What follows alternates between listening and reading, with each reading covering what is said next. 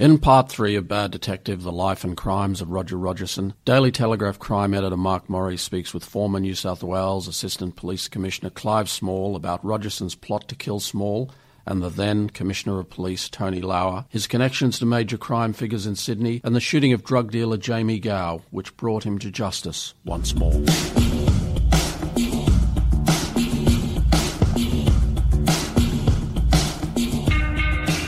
You received a phone call in about 1990. You were a superintendent of police, and you received a phone call from police headquarters, didn't you? Which Yes. was not great news. There was a suggestion that Rogerson was thinking about having you killed, or in fact killing you. Um, I don't think there was any thinking about it. uh, I received a phone call from the Commissioner's office at police headquarters saying that they had received information that Rogerson was planning on killing me um, and, in fact, Tony Lauer Right. Okay. at the time. Now, I didn't receive any information relating to Tony Lauer or where the information came from, but the proposal from headquarters was they were going to place police guards on my home. Right. Now, I thought about it for a few hours and rang them back and said, look, this isn't going to work. Um, I've got two young children, I've got a wife, takes the children to school, takes them shopping, goes out and around. Um, this simply is not going to work. They can, um, where are the guards going to go? Are they going to go to school with my children or Right. go it's shopping? going to be far too intrusive, I think. That's going to be intrusive. Or are they going to simply stay at the house where they won't be for a quarter of the time, say? So I came up with a proposal that um, rather than doing that, could I have access to a police vehicle 24 hours a day, seven days a week, to use, use it basically as the family car? Could I also get approval for my wife to use the police vehicle? So as I said, it became the family So car. there, there was a, like an overt police presence, and I think there's some covert sort of things done, and the threat, Yeah, threat. never really eventuated. That's right, and uh, we used the car seven days a week. My wife was permitted to drive it, um, and it also had a police radio in it, so that if anything did happen, it was just a matter of picking up, pressing a button, saying "help." Right. And it's funny you said you were telling me that a couple of years later you in fact came across Roger and you you brought this this up with him at, at one stage with Rogerson, didn't you? Well, I was um, in Elizabeth Street Right. uh, one day, just walking down, and uh, I bumped Roger, and he was with two other people. Um, and his first comments were um, something like, um, "Hello, how are you going?" I said, "Hello." He said, um, "Well, you haven't got to worry about me shooting you now. I've got a busted shoulder, and I can't lift the gun." Yeah. I was Now, joking. It was joking, but it also in the joke, he made some comments which indicated he knew where I lived. yeah, I, and like in detail, he seemed to know even the layout of the street and It- he- proximity to to a, a park nearby and That's right. like that. he, he, he made the comment about the um, location in connection with uh, his shoulder made him. He was because of his broken shoulder. Incapable he, he, of he was incapable of lifting and taking aim with a firearm. right. So I But I said, in fairness, he, he said it in a joking manner and quite open, and uh, we shook hands when we left. And really, was that the last time you've seen him? That's him? the last time I've seen him.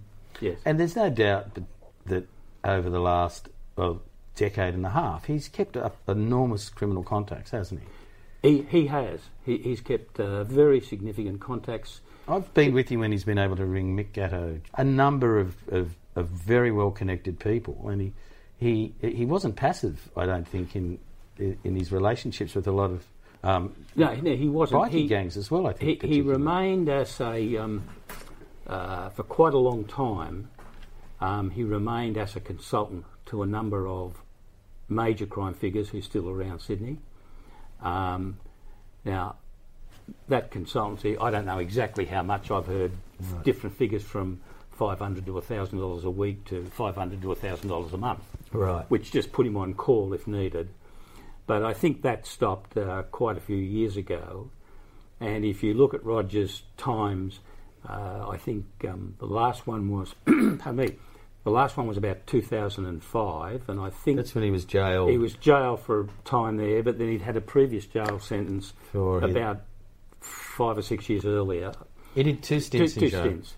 And um, I think that um, uh, both those stints, when you take it that he's in jail, he's got no income coming in, um, his wife's, I'm not sure whether she was working or not, but I think that really put him on the road to uh, being broke. Right. That, that and really num- those court cases, that was and the court cases as well. a lot of people say, where did all the money go? Go. And one, he lived fairly well. I know, Yes. you know, he went to good restaurants and everything. His children went to private schools, um, and then later he, as I said, he had all those legal costs. He, had, he was constantly um, in court in the eighties and nineties, and even I think there was he was um, there was an attempt to charge him over trying to bribe a police officer over in South Australia.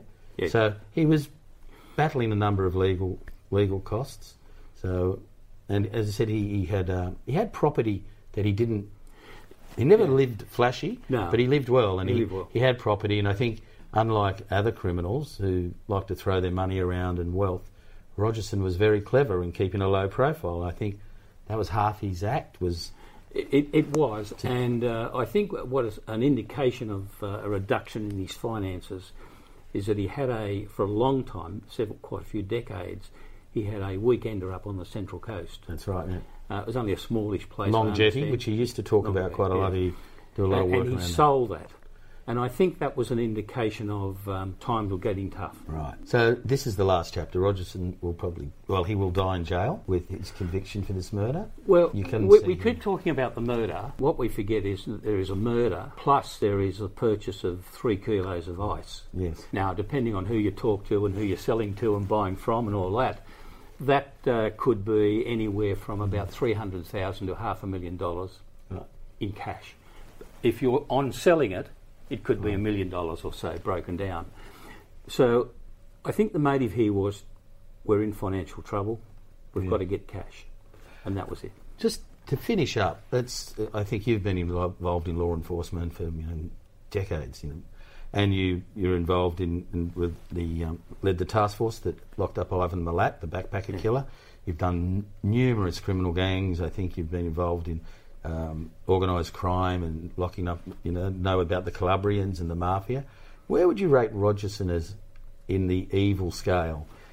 I mean, he's a very different person to Ivan Milat, but he would you rate him still as one of the most evil men that you've probably Um, been involved in investigating? Certainly, and I think what's interesting about his character is that um, up until the time of the shooting of Michael Drury, I think uh, Roger basically thought he was invincible. He got over the Lanfranchi shooting. Um, uh, as you indicated, I'd think to be blunt, I don't think too many people were concerned that Lanfranchi had been shot. That's right. Yeah, he, w- he Um, he was a nasty person himself. So I can understand the public even saying, well, good riddance. yeah, that's, sort of that's part of that dirty Harry image. Yes, that, you yes. know. So what? Um, but he, he saw himself as being supported by other senior people and quite a lot of others and uh, becoming the kingpin in the police. Um, bad decision making, whatever, um, led to the Drury shooting, his involvement in that. He was very lucky to escape conviction, but that was over a series of matters that occurred over a number of years uh, that caused that, uh, or that Yeah. increased his chances. He had a Um, bit of luck along the way, didn't he? In those eighties, particularly, he'd seen. Exactly. And I think what happened also is that a lot of police thought, oh, look, he might have cheated to get a conviction. He might have green lighted a bit here or done this. But he was getting very good convictions and they were Yeah. having an impact. So when he got um, the allegations moved to a more serious level, if I can put it that way, of shooting a policeman or being involved in the shooting, I don't think a lot of people could believe it. No, well, Th- and they understood his cheating, if you like, or the green lighting bits the and pieces, the the- and stuff. And um, Normal. uh, but but I don't think they could. A lot of people could accept this next move to the being involved in the shooting, and then all the other things that were alleged to have happened. and afterwards, but and- I think the the killings probably continued. Like, He, um, yes, and, and he had a lot of support still. Um, I- won't say physical. I mean, he had a lot of uh, moral support. Uh, he had a bit of um, actual support from others, um, and he had a lot of support from within the criminal community. The other thing too, he did. He tended to stand back, which reduced the likelihood of him Right. having enough evidence to charge him with anything. But he is a serial killer. When you think now, he he shot Lanfranchi, he shot Butch Burns, Jamie Gao, and there's a number of others. So by the definition, it's Roger Rogerson, serial killer. Exactly, and I've got to say that uh, whilst I appreciate he's getting old, we're all getting old. Yeah. Um, but uh, he's mid 70s now, and he was in about 73 when the shooting of Gao occurred. I still have real difficulties with what I've heard about the trial and the admissions and what happened and that, understanding how he could have botched things so badly given his previous history, but also uh, have got um, have difficulties understanding how he became such a close friend of Glenn McNamara when um, I think it's fair to say Glenn McNamara is a person you have no respect for, even when he was in the police. That's all. You're not the only one that said that. Nearly everyone to, I've spoken to have said that, and that, I think again, it's kind of like as clever as Rogerson is, and we know he, mm. he's got a very high IQ. He made some very poor choices. One was Neddy eventually, mm. and then again now here with McNamara. So whether it's out of desperation or there's just that little flaw in his character that somehow. I, I, th- I think uh, that the or the only explanation I can give and put together um, bet- of the connection between McNamara and Rogerson is I know that in 2009 or thereabouts, McNamara, who didn't know Rogerson in the police, sought him out. Right. And he sought him out because he heard they were both writing books at that time, and he wanted to see what they could work out. You can have a lot of time and, to write one together was, now. Uh, yes, and um, and that's where it began. Right. I just can't understand it how it continued, given that they're such two different characters and their background in terms of well, planning and preparation and uh, their, even their ability to give evidence in court is so different. I just can't. I, know, definitely well, understanding how it got together, except to say. The only explanation I can come up with is they were both in desperate need of no, money. To try and cover everything that Rogerson's been accused of or involved in is almost impossible. So I thank you very much. It's been good to talk to you. Thank you. Thanks, Mark.